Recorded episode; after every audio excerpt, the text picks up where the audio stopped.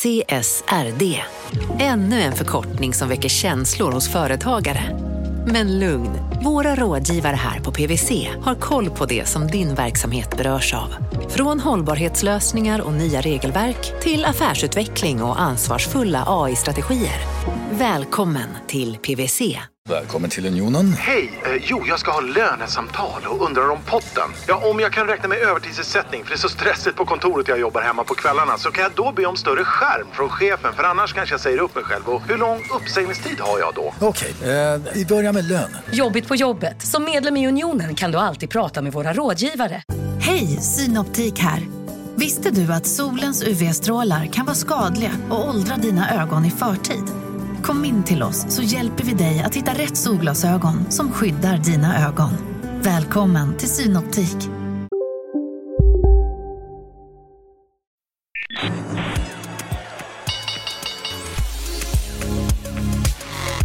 Det här är Affärsvärlden med Helene Rådstein.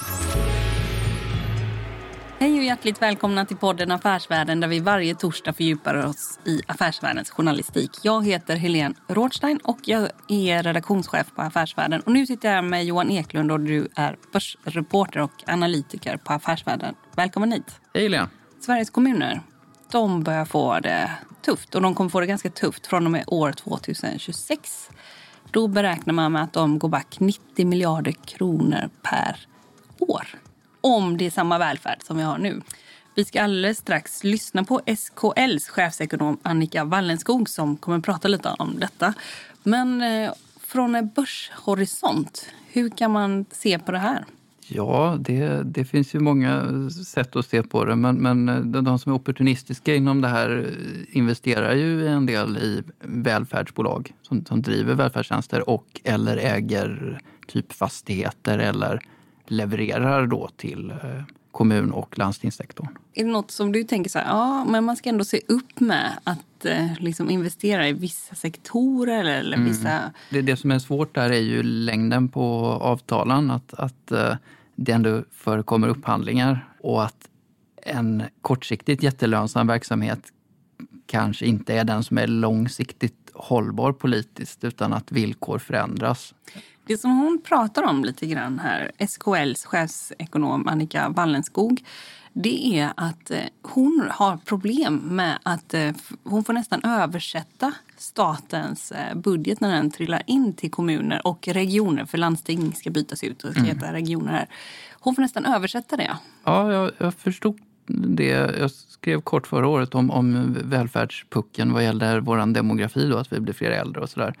Och det verkar vara ett, någon form av, av medvetet kommunikationsproblem mellan då eh, stat, riksdag då, som gärna underförstått vill att kommuner och landsting varje år blir lite mer effektiva. Så det de gör är att de indexerar inte upp eh, kostnader och så med inflation utan de eh, Eller demografi. eller demografi, utan varje år så ska de då, politiker då med olika, ja, men med, med olika agendor, då ska de satsa då som det heter, miljardbelopp, tiotals miljarder, som de ska skjuta till. Och då vänder väl hon sig emot att de där pengarna är ju sällan jämförbara, utan det är gamla pengar och nya pengar och det Ja, de räknar helt enkelt inte på, på det sättet som hennes eh, medlemmar, då, kommuner och landsting, eh, den verklighet de lever i. Om man inte indexerar upp så blir det i själva verket då en besparing. Alltså Ja. det är din eh, teori kan man säga. Ja, det blir ju en, en slags en besparingspiska som blir inbyggd. Och det kan man ju ha synpunkter kring om det är bra eller dåligt. Att man kan göra saker mer effektivt och bli mer produktiv även i kommun och landsting. Absolut, det blir det ju. I och med att du inte indexerar då, utan du får skjuta till stötvis. Men nu då när det blir en obalans, att staten har jättestarka finanser då på pappret och kommunerna och landstingen gör då jättestora underskott. Det blir ju i slutändan är ju alltihop skattepengar, så det, det är ju intressant. Som sagt, vi ska snart lyssna på henne. Men det som hon också förklarade som jag tyckte var intressant var så här att staten, om eh, nu, nu ser du hur jag gör med händerna. Ja. Då gör jag liksom stuprör, silos. Sådär. Att man jobbar i silos. Du har Försäkringskassan så jobbar du i en silo. Och sen så har du då någon annan myndighet, pensionsmyndigheten säger vi, eller Mm. något sånt att man jobbar liksom i stuprör ner sådär, medan en kommun jobbar med på tvärsen Ja. eh, med sina problem. Och, eh, och att det i sig blir ganska svårt att förstå. För när jag frågar henne varför kan man inte som utifrån och eh, så är det svårt att fatta att man inte spelar i samma lag. Men det kan man väl ändå förstå den här modellen att det blir silos kontra en helhet, eller? Ja, det kan man väl förstå att staten har ju valt att dela upp eh, olika ansvarsområden tydligt för att de ska äga en fråga. Men för den här kommunen då som ska förhålla sig till, till alla de här löftena, för, för det, det har de ju pratat om innan SKL, att förväntningarna från medborgarna när de har vant sig vid bättre och bättre varje år, bättre välfärd. Det blir ju ganska många intressen att balansera till sist när du har en jättestor välfärdsmeny och så kanske du har en budget som inte går ihop så ska du skära lite här och lite där eller hur ska du prioritera? Och det är ju det är väldigt känsligt. Och så ganska kortsiktiga budgetar då som du ska förhålla dig till. Tidigare har det ju pratats väldigt mycket om vinster i välfärden, att det var en väldig risk liksom, att investera för, på grund av den debatten. Den debatten hörs ju inte så mycket längre. Nej, den var ju valfråga och sen eh, var det utredningar och med vinstutredningar och så men det, det har väl lugnat sig. eh. Och nu så går kommunerna knackigt. Kan man säga att risken i hela branschen med, i och med att kommunerna får det lite tuffare, att den har minskat generellt? Är det för hård slutsats att dra, tror du? Nej, jag skulle tro ur någon rent så här kapitalistiskt eh, synsätt så borde väl, det har ju konsoliderats ganska mycket också så att det är färre stora leverantörer av sådana här tjänster. Så att allt annat lika så borde väl risken vara lägre då. Och nu kommer det ju dessutom komma olika riktade pengar då så att de kan ju säkert, beroende på hur långsiktiga de är, så kan de ju säkert vinstoptimera utifrån det. Sen kanske det inte är önskvärt att de vinstoptimerar för kort sikt utan att de ska tänka mer som en del av en, en långsiktigt hållbar välfärdssektor än att de ska eh, jaga de enklaste pengarna på en upphandlingssikt. Det är kanske inte rätt tänk. Ja, vi får se. Intervjun med eh, SKLs chefsekonom Annika Wallenskog, den kommer här. Marknaden sponsras av SPP, pensionsbolaget. Eh, Förra gången pratade vi lite om ITP. Och som en kort repetition så, så var det ju 70-tal, arbetsmarknadens parter bestämde att alla tjänstemän ska ha en tjänstepension. Man kom överens om vilka villkor som ska gälla i den här pensionen och så kallade man den för ITP. Så jobbar man idag som tjänsteman i ett företag med kollektivavtal, då har man förmodligen den här pensionen, ITP-pensionen. Eh, och det är ju så att man kan påverka eh, den här pensionen, hur den är placerad. Vart femte år så gör nämligen Collectum, som de heter, en enorm upphandling där olika pensionsbolag kan ansöka om att få förvalta eh, de här pensionerna. Och SPP är ett av bolagen som valdes ut i den senaste upphandlingen. Och sen kan du som pensionssparare välja eh, vilket av de här olika pensionsbolagen som, som då ska få ta hand om dina pengar. Och tanken med den här upphandlingen det är ju att liksom kvalitetssäkra de här olika alternativen eh, men också att förhandla fram stora rabatter så att pensionsspararna ska få ja, kunna spara pengar genom att avgifterna eh, som är så viktiga eh, blir eh, lägre. Och vill man välja någonting i ITP-systemet då finns det en relativt ny sajt som heter avtalat.se. Ehm, där kan man gå in och se hur sin ITP-pension är placerad. Jag gjorde det häromdagen faktiskt. Ehm, idén är att hälften av pengarna alltid ligger i något som kallas för traditionell försäkring. Det här gjorde vi ett avsnitt om i podden Kapitalet nyligen eh, som vi kallade världens bästa sparform. kan man lyssna på om man är intresserad. Eh, den andra halvan eh, den kan man också lägga i en traditionell försäkring eller så kan man placera det i något som kallas för fondförsäkring. Eh, SPP som sagt eh, var ju ett av de fåtal bolagen som valdes ut i den senaste upphandlingen och de finns med som alternativ både med en traditionell försäkring och med eh, fonder. Så det var en liten bakgrund till ITP-systemet. Vill man läsa mer om det här eller typ kolla hur ITP-pensionen är placerad, eh, kanske göra förändringar, då går man in på avtalat.se. Eh, Men tack säger jag till SPP som vill göra oss människor mer medvetna om hur enormt viktig pensionen är för oss som en framtida lön, men också som en positiv kraft i samhället. Eh, Och förstås för att ni möjliggör eh, den här podden Marknaden.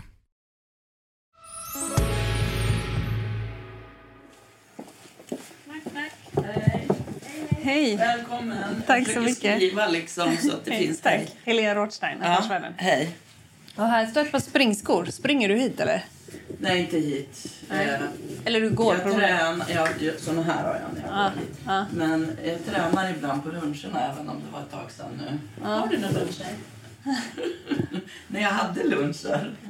Ehm, Jag sitter här nu på Sveriges kommuner och landstings eh, huvudkontor, enda kontor kanske? Ja, enda kontor. enda kontor i Stockholm.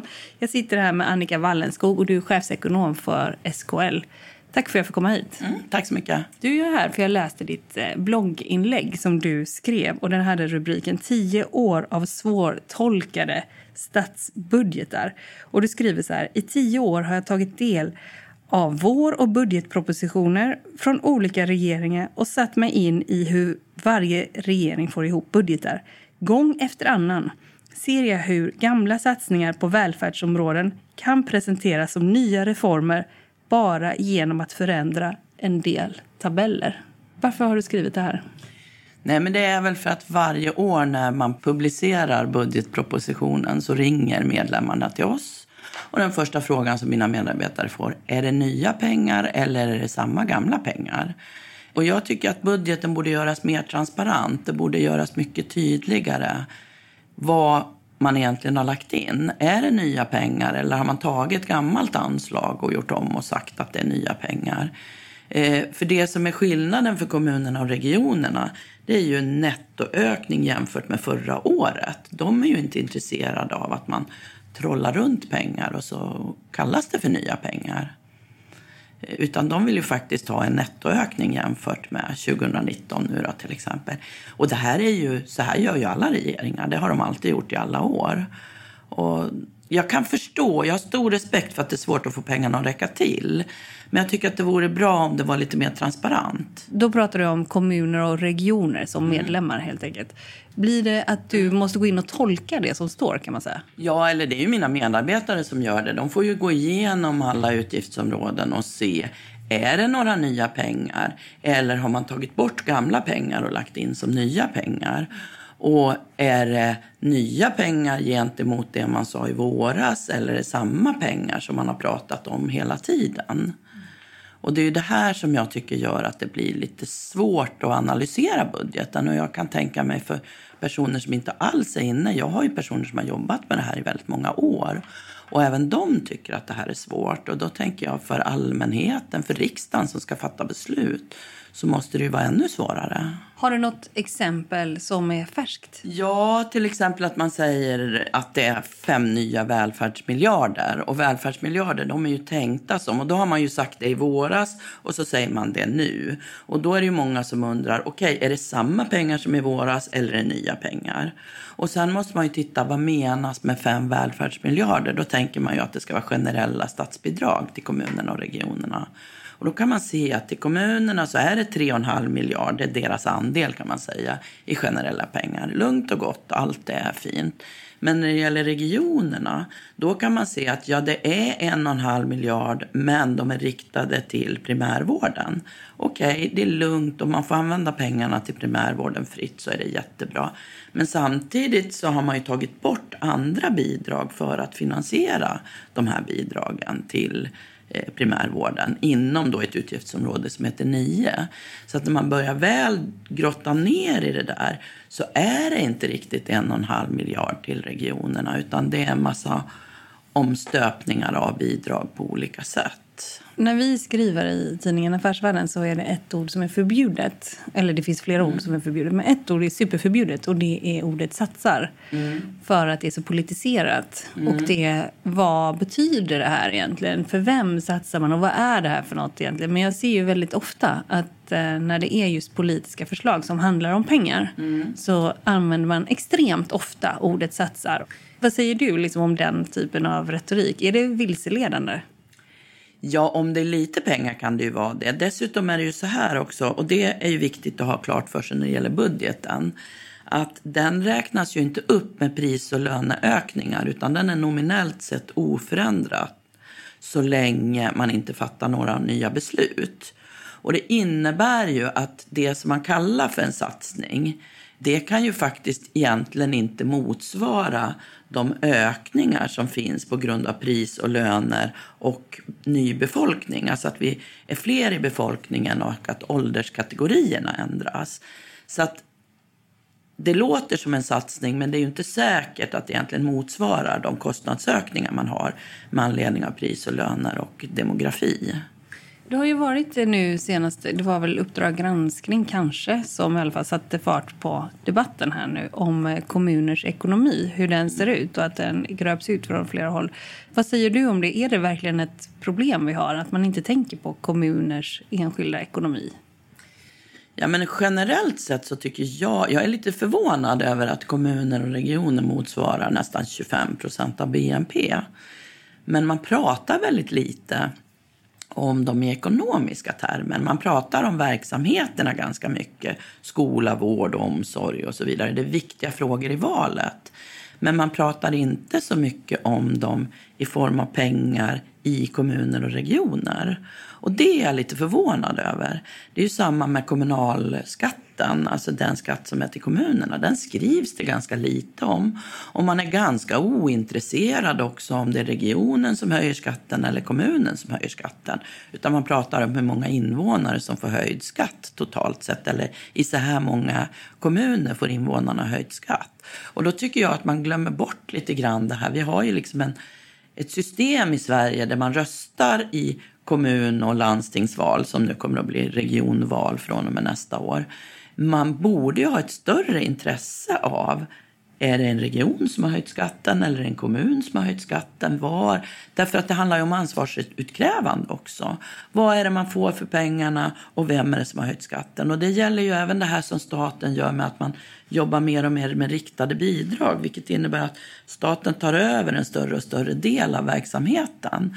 Då blir det också svårt med ansvarskrävandet. Om jag är missnöjd med skolan i min kommun, är det kommunen jag ska ställa till svars eller är det staten? Det blir det blir, och jag tycker att intresset för det här har på något sätt minskat i samhället. Man, det är liksom alla, samhället i stort skulle du säga? Eller? Ja, det tycker jag. Jag vet inte om det kan ha koppling till liksom, täckningen av media i landet eller om det är ett allmänt ointresse. Och att man också är mer intresserad av, man vill rikta sina frågor till en specifik person, inte någon okänd kommunalpolitiker utan det ska vara någon i regeringen. Och så får regeringen en fråga, vad gör du åt att man lägger ner BB i Sollefteå och får liksom någon på regeringskansliet en fråga. Det har inte de med att göra. Det är ett beslut som har fattats på regional nivå. Och då tycker jag att, att det blir väldigt otransparent för invånarna. Och då tappar ju de också intresset av lokal och regionalpolitiken. Också eftersom kunskapsnivån i grunden är för låg. Är det så också att det är kopplat dit? Eller vad, vad tänker du att det beror på? Ja, min uppfattning är att kunskapsnivån har sjunkit om hur egentligen samhället hänger ihop. Du lyssnar på Affärsvärlden med Helene Rådstein. Om vi då jämför vårbudgeten med höstbudgeten, vad skulle du säga är den stora skillnaden för er del? Nej, egentligen inte så stora skillnader alls. Men eh, en höstbudget är ju en skarp budget. Vårbudgeten är ju mer... Eh, det som är skarpt är det som man ändrar innevarande år. Men eh, från din horisont, vad mm. tycker du liksom, det här borde absolut vara med? Det här är helt nästan knäppt att det här inte är med i höstbudgeten. Nej, men jag tycker nog att det handlar nog inte om så mycket vad som borde vara med utan det handlar nog om att transparensen borde vara större. Vad är det som är, vad är, det som är nytt och vad är det som är gammalt? Vad är det som är generella bidrag? Det är ganska tydligt. Men de här riktade statsbidragen tycker jag borde vara... Man borde ha en tabell. Vad tar vi bort och vad lägger vi in nytt? För när jag läste det du hade skrivit så står det också så att budgeten räknas inte upp med varken pris eller löneökningar eller demografi. Mm. Vilket vi i kommuner och regioner måste ta hänsyn till. Mm. Eh, och det kan göra att satsningar de kan se större ut än vad de är. Mm. För att det måste fördelas på fler. Eller hur, eller hur tänker du? Nej, men man kan ju säga så att staten får ju loss pengar till reformer eller satsningar genom att ekonomin i samhället ökar. Eh, och då kan man ju kalla varenda ökning för en satsning trots att det kanske bara inte ens motsvarar pris och löneökningar eller kanske precis motsvarar pris och löneökningar.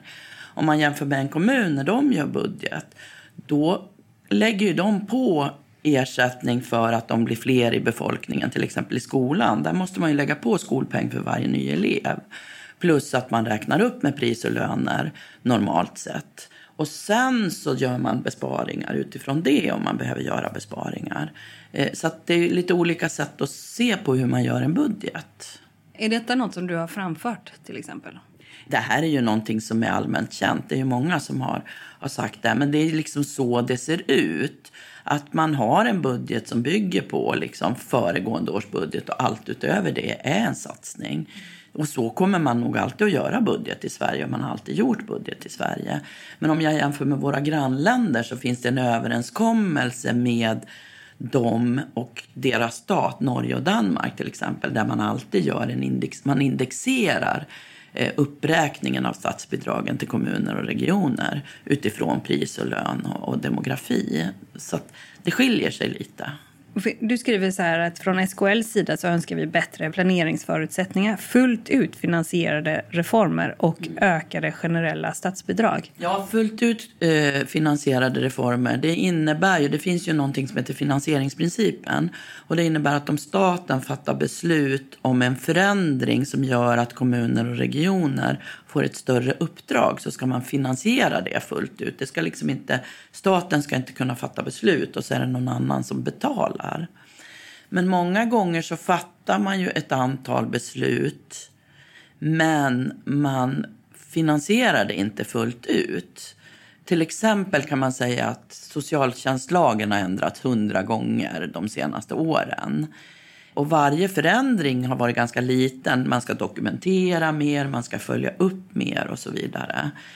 Och för socialsekreterare så får ju det här ganska stor ehm, påverkan på hur mycket tid hinner de lägga åt att ta hand om klienter eller eh, barn till exempel som är i behov av stöd och hjälp. Och nu kan man se att mindre och mindre tid kan man lägga på det för mer och mer tid går åt på det här med dokumentation och uppföljning. Och där har man liksom inte, eftersom det har varit små förändringar varje gång så har man liksom inte tillfört några resurser. Och det innebär ju att eh, kommunerna då inte kan utnyttja personalen på samma sätt. Så vi ser att många gånger så, så gör man sådana här förändringar men man finansierar det inte fullt ut. Och eh, det kan man ju även vara andra saker, till exempel neddragningen av Arbetsförmedlingen som har varit nu i, i, i många av kommunerna. Ja, då är det ju kommunerna som får ta över ansvaret för arbetsmarknadsfrågorna.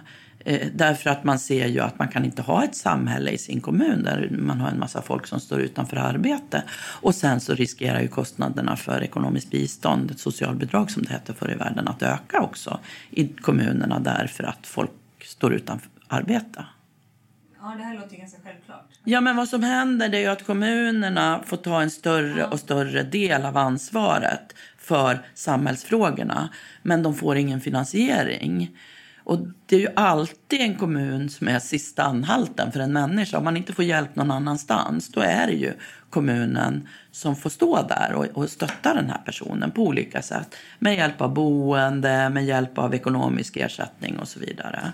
Är detta en utveckling som du tror kommer hålla i sig? Eller har debatten kommit till en gräns där det här kanske backar? Alltså det här med Arbetsförmedlingen, det är ju nutid verkligen mm. till exempel. Mm.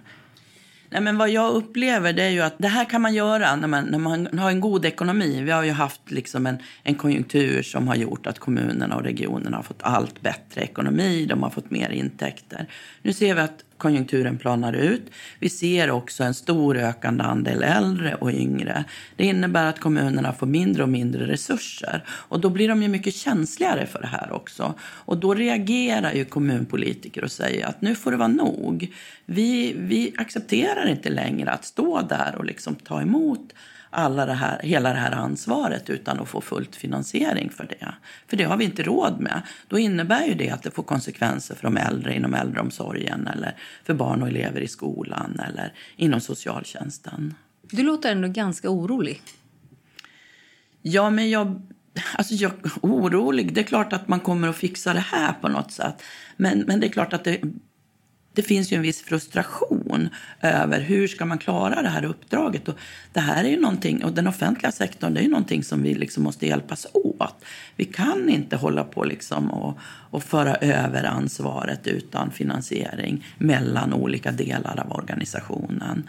Och jag märker ju, vi får ju kontakt många gånger från politiker i kommunerna eller tjänstemän i kommunerna som är jättefrustrerade. Vi har ju hela det här med med personlig assistans till exempel också som har skett under en period där Försäkringskassan har dragit ner på sin ersättningsnivå inom personlig assistans. Ja, men då får ju kommunerna ta det också. Och de känner ju hur mycket ansvar ska vi behöva ta egentligen utan att få finansiering för det.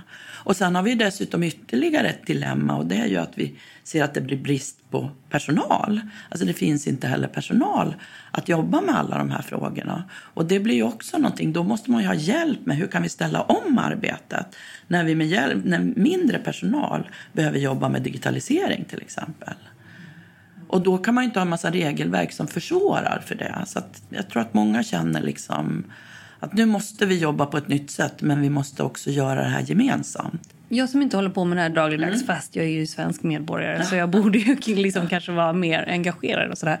Men för mig är det lite svårt att förstå att man, känslan av att man inte spelar i samma lag, stat och kommun. Varför känns det inte så? Nej, men jag tror ju att inom staten så har man ju väldigt många om man säger stuprör eller vad man ska säga. Man har olika myndigheter som egentligen inte jobbar så mycket på tvärsen mellan varandra. Och alla har sina uppdrag.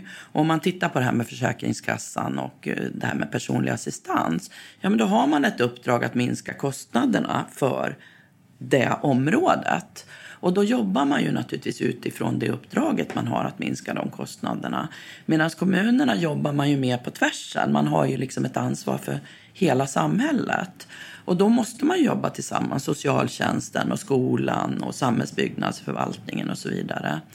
Men jag tror att många ser liksom till sin tårtbit. Jag tror att det handlar om det. Man ser liksom, ja men nu ska vi, nu ska vi se till vår tårtbit att det här blir bra. Och sen så, så kanske man inte tänker hela vägen ut vad det får för konsekvenser för en enskild kommun. Mm. Alltså staten tänker i silos ungefär medan kommunen måste tänka på rakt, tvärsen, ja, på tvärsen ja. rakt igenom. Mm. Precis. Och de måste ju också finansiera hela, alla de verksamheter som är i kommunen. Så att om man säger så här, om staten säger så här, nu får ni ett riktat bidrag som innebär att ni får inte minska kostnaderna i skolan.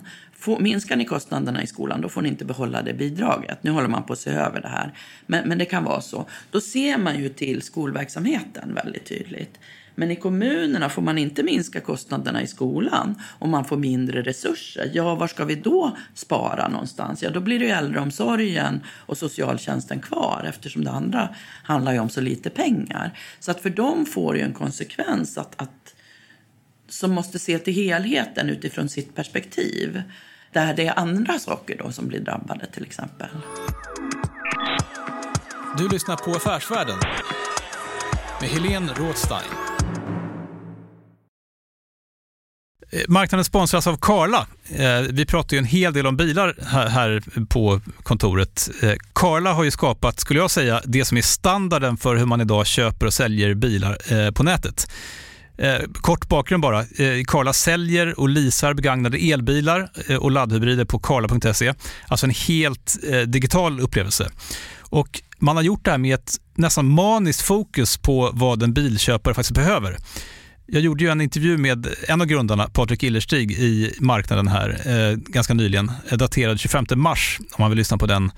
Eh, men där berättar han hur de kom in i det här lite från vänster för att försöka uppfinna hela den här liksom bilköpupplevelsen från början.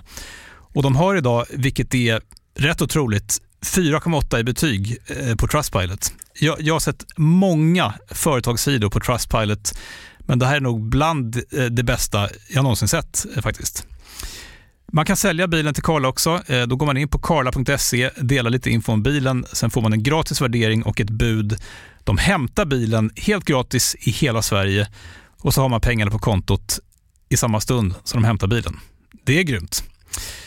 Eh, så ska du köpa en ny bil eller sälja din gamla, eller båda delar för den delen, gå in på karla.se och eh, kolla. Alltså karla.se och Karla stavas med C. Tack så mycket till Karla. Om du skulle få ställa tre frågor till Magdalena Andersson, Sveriges finansminister, vad skulle det vara för något? Oj, vad svårt. Men en fråga som jag skulle vilja ställa i sådana fall, tänker jag. För det finns ju en möjlighet faktiskt att få loss pengar utan att det kostar någonting. Och det är ju att ta alla riktade bidrag som Idag ska ju kommunerna göra vissa saker för de här riktade bidragen och det handlar om väldigt mycket pengar. Skulle hon, om hon fick välja själv, om inte hon var beroende av alla andra från alla andra departement och alla andra, skulle hon då ta alla de pengarna och säga nu får kommunerna de här pengarna generellt? Och om hon själv tror att det skulle ge en positiv effekt för den offentliga sektorns ekonomi och att vi skulle få ut mer välfärd för pengarna. Försök att göra bidragen generella, för det ser olika ut. Alla har inte samma problem. Vi har väldigt stora skillnader mellan kommunerna. Det skulle vara effektivare, är vår uppfattning, om man gav pengarna generellt så att alla kommuner har möjlighet att lägga pengar på det som är mest angeläget för deras sida. Det här utjämningssystemet som finns kommuner mm. emellan, mm. där det var någon som sa att Danderyd betalar för hela Malmö eller något sånt där. Men eh, det kanske är lite hårt att säga så. Men eh, är det ett bra system? Ja, om systemet skapar likvärdiga förutsättningar för alla kommuner, vilket jag, jag tror att det blir mera lika med det nya systemet som man ska införa än med det system vi har nu. Även om det finns många i Stockholm som känner sig orättvist fördelade så kan jag säga att Stockholm, om man tittar på regionen och kommunerna i Stockholm, har, har ganska hyfsade förutsättningar, många av dem, om man jämför med hur det ser ut ute i landet. Så att det är en rimlig fördelning att många kommuner ska ha mer ersättning. Och man kan se också, det, kommunalskatten skiljer nästan 6 kronor mellan Österåker och Dorotea. Och det är ju inte så att man får 6 kronor mer välfärd i Dorotea än vad man får i Österåker. Så det är ju, och dessutom så har ju väldigt många av de här kommunerna som tappar invånare har ju sämre ekonomi än, än vad man har i kommuner som växer. Så att jag tycker att vi måste ha ett system. För att annars, om vi inte har ett utjämningssystem, då skulle man kunna säga så här, ja men okej, går du, bor, är du född och bor i Årgäng, då får du sju års skolgång. För det är vad allt vad pengarna räcker till. Och bor du i Danderyd, då får du tolv års skolgång, för det är vad pengarna räcker till där. Då är det lika bra att staten tar över, för vi kan ju inte ha sådana skillnader i landet så att man bara har råd att gå i skola sju år i en kommun och tolv år i en annan. Mm. Du själv är ju gammal kommunchef och eh, ekonom som har suttit. Liksom. Nu sitter du centralt och du har suttit lokalt. Mm. kan man säga. Mm. Vad var din största frustration eh, liksom, från det lokala hållet? Nej, men det var nog det här med långsiktiga planeringsförutsättningar. Att det blev så ryckigt hela tiden. Och det kunde ju vara ibland att man fick pengar som man kanske liksom till exempel när, när vi hade finanskrisen, då fick ju kommunsektorn plötsligt 17 miljarder. Och det var egentligen mer pengar än vad man behövde. Eh, och det kom väldigt sent på året. Och sen alltså, så, alltså 2008? 2000, man fick dem 2010 Aha. och då hade man ju redan börjat genomföra besparingar och sen kom det plötsligt 17 miljarder. Eh, som ju, alltså där man inte riktigt tänker på hur det här stör den kommunala planeringen. Nu har vi genomfört effektiviseringar och nu har vi genomfört besparingar. Och det har varit jättejobbigt att göra det. Och sen får man en massa pengar. Och då kan ju alla säga, men då skulle vi inte ha gjort det där. Fast det kanske var nödvändiga saker att göra. Eh, så att jag kan tycka att den här ryckigheten och den här bristen på förståelse för vad som händer där ute när man sitter i en kommun med de här kortsiktiga planeringsförutsättningarna och den här icke-transparensen. Det tyckte jag var jobbigt. Ja, för, för då, var, var satt du då och vilka besparingar hade du gjort? Ja, då satt jag som kommundirektör i Vallentuna och då hade vi gjort ett antal besparingar. Vi hade effektiviserat på kommunledningskontoret. Vi hade effektiviserat inom olika delar av socialtjänst och skola till exempel. Mm. Och sen fick vi pengar i efterhand då som gjorde att ja, men det kändes ju liksom lite konstigt. Och det känns, är det här på allvar, det här vi har hållit på med? Eller vad, vad är det frågan om? Ja, eller det, det, blir i alla fall väldigt ryckigt och det blir väldigt... Det är inte så att man tackar nej till pengar, men, men eh, man vill ju veta i förväg om man kommer att få det eller inte. 90 miljarder kronor back 2026. Det är inte så långt till 2026 ändå. Vad kan man göra för att minska de 90 miljarderna? Nej, men det är klart att kommuner och regioner har ett stort eget ansvar. Vad vi måste göra inom regionerna till exempel är ju att vi måste öka produktiviteten på slutensjukvården. Vi måste börja ställa om och jobba i öppen öppenvård i större utsträckning. Eh, äldre, vi måste förbättra samverkan mellan kommunerna och regionerna vad gäller multisjuka äldre så de vårdas på rätt vårdnivå.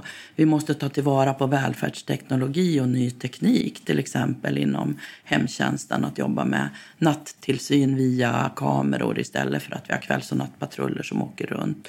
Eh, så vi måste göra ett stort jobb själva. Och det tror jag liksom att någonstans så kan det ju vara så här nu när vi ser att pengarna brister. Då kanske vi också gör de här sakerna som vi kanske borde ha gjort tidigare. Men nu, känns, nu blir vi tvingade att göra de här förändringarna. Tack så mycket för att du var med i podden Affärsvärlden. Tack så mycket. Du har lyssnat på en podd från Affärsvärlden. Jag heter Helene Rothstein och är redaktör på Affärsvärlden. Mer fördjupande journalistik om näringslivet finns både på nätet och i Sveriges äldsta och faktiskt bästa affärsmagasin. Du hittar oss enklast på affärsvärlden.se och podden den är tillbaka om en vecka. Håll ut!